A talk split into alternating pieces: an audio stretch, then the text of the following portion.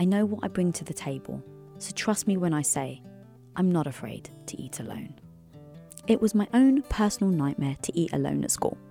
That moment after getting your food and finding a group of kids you can join would give me heart palpitations.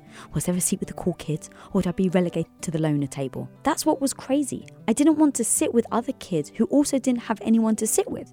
Somehow, all of us, even collectively, would still be made fun of.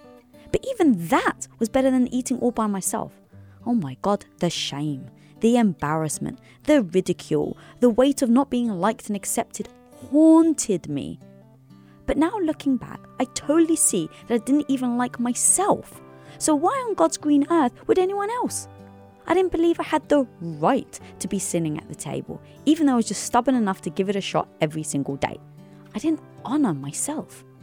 Now, talking about it from my school days seems rather abstract. It was so long ago, many of us have stories like that, and they don't necessarily affect or correlate to the lives we live now.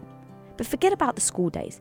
The feeling of being wanted, the feeling of being accepted all relates to how we feel about ourselves. Do you feel worthy? Do you feel deserving? Do you feel comfortable in yourself and believe in yourself to not care?